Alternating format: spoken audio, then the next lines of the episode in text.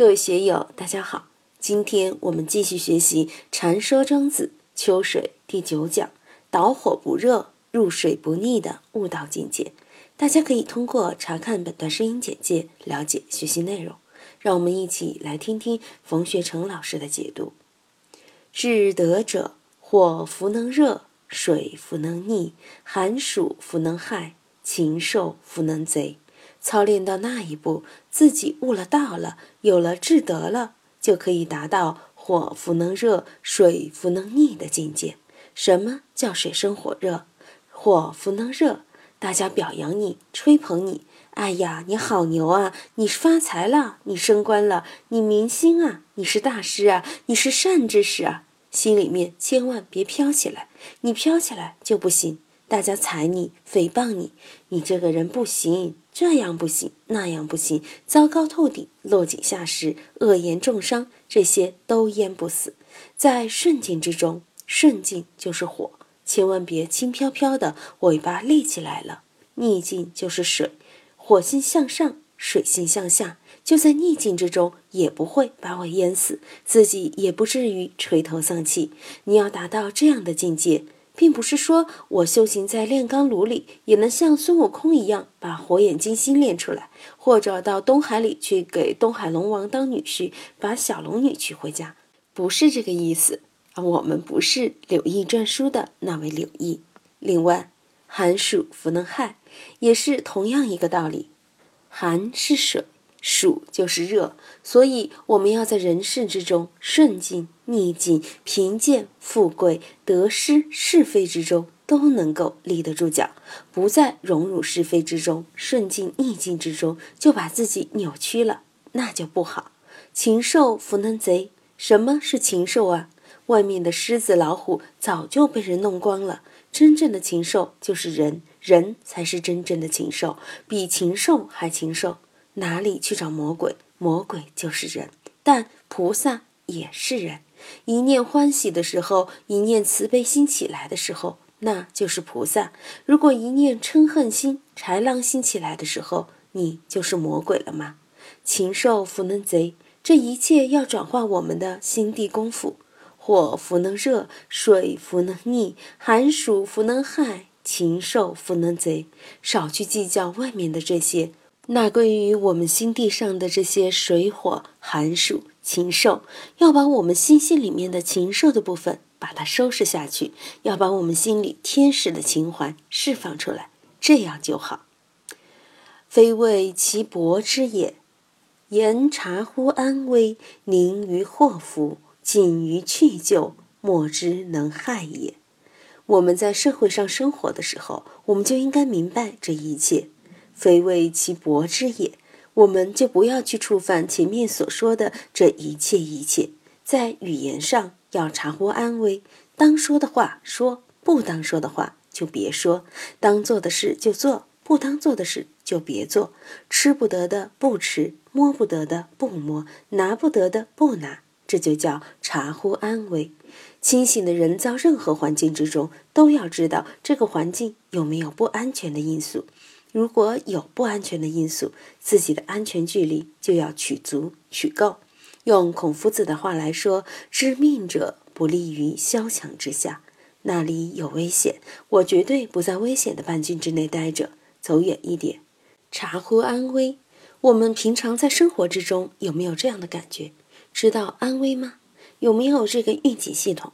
还有宁于祸福，宁就是冷静，能凝神定志。你才能坦然面对突如其来的祸福，面对突如其来的灾祸，有的人就吓坏了；面对突如其来的喜事，有的又成神经病了。这些都是气质很薄的人，气质厚的人，有英雄气的人，他能够承担祸福，不为祸福所转动。但是你自己的德行不够，不能厚德载物，祸福一来，你就张皇失措。不论你这个人德行厚福。面对祸福的时候，我们还是要宁。宁还有多重意思：一个心里要安宁、平静的面对祸福；面对祸福不动心，还要有智慧来面对。另外还要谨于去救，去救就是我们的选择。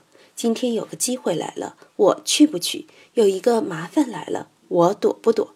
因为每天都在选择之中，你怎么去选，怎么去舍，这个就是一个人的去就。面对去就，我们一定要谨慎，不能别人说这个生意好，我们去投资吧，你就去投资了；这个生意不好，我就不去了。这个都是考验一个人智慧的方面。如果你做到了这些，就莫之能害也。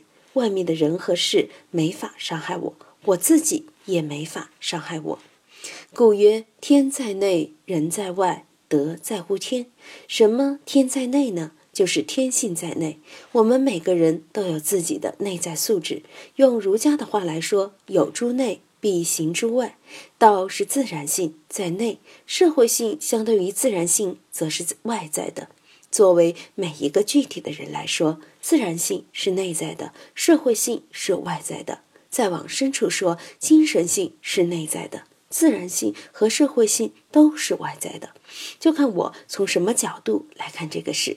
我们应该看重内在的东西，把外在的东西放轻一点。名誉地位重要还是生命重要？富贵重要还是生命重要？相比较起来，如果送你一千万要你的命，干不干？当然也有这样的人，黑道上给你十万块钱定金，帮我去杀一个人，或者去贩毒，有这样的生意做，这些是铤而走险。稍微明智的人，这个钱不能拿，这个钱拿了，我这个命就没了。我不愿意要这个钱，也不愿意当这个官。所以，我们首先要注重内在的东西，因为天性是内在的，我们的精神性要保持圆满。所以佛教戒律都是这样的：首先是不能破戒，破戒都可以，剑不能破，因为剑是内，生生世世好不容易有正知正见，把正知正见破坏了，戒律也就没有了。所以我们一定要注重内在的涵养，别重外轻内。这个轻重，我们一定要把它权衡住，看得住。吉凶祸福、是非得失，都是外在的。明白了这个，就得在乎天了。人们说丧失天性，就是自然性受到社会性那种恶性的染污，这样当然就失德了。我们如果能够保持自己自然与社会性的清纯，不受社会性那种恶性的污染，就得在乎天了。知天人之行，本乎天，谓乎德。执着而屈伸，反要而与极。天是指自然性，人是指社会性。要让人的自然性和社会性各得其所，各安其位，而和谐共行，这就是天人合一。我们明白人的种种行为，用佛教来说，就叫身语意三业的活动。这三业的活动都是自然性和社会性的交融，但社会性对自然性的污染是严重的，所以要修行，要勤修戒定慧。除去贪嗔痴，也就是通过修行使自己回归于天，使之本乎天。另外一个是畏乎德，畏就是要守住自己的本分，畏乎德就是守乎德。什么叫德呢？就是要保持自己自然与社会性的清纯。执着是在进退不定的那个疑惧状态，不论今天是进，明天是退；不论明天是进。后天是腿，不论怎么折腾，都是要与时俱进，执着而屈伸。该屈的时候屈，该伸的时候伸。消息盈屈，春夏秋冬，就是大道的屈伸之象。春天、夏天的时候就伸展开了，秋天、冬天的时候天气就收敛了、收摄了。反要而与极，就是返本归朴。我们在道理说到极致之处。我们就要明白其中的关键是什么，怎么使我们返本归元？用佛教的话叫做彻法圆底。就像我们要找长江的源头，找了这么两千多年，到了清代末期才知道长江的源头在哪里，在哪里还不准确。到了七十年代才知道拉个丹东冰川是长江的源头。那么我们精神的源头在什么地方？大道的源头是什么地方？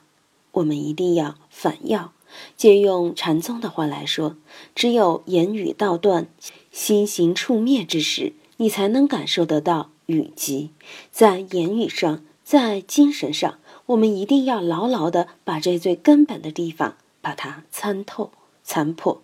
《禅说庄子秋水》第九讲到这里就结束了，欢迎在评论中分享所思所得。我是万万我在成都龙江书院为您读书。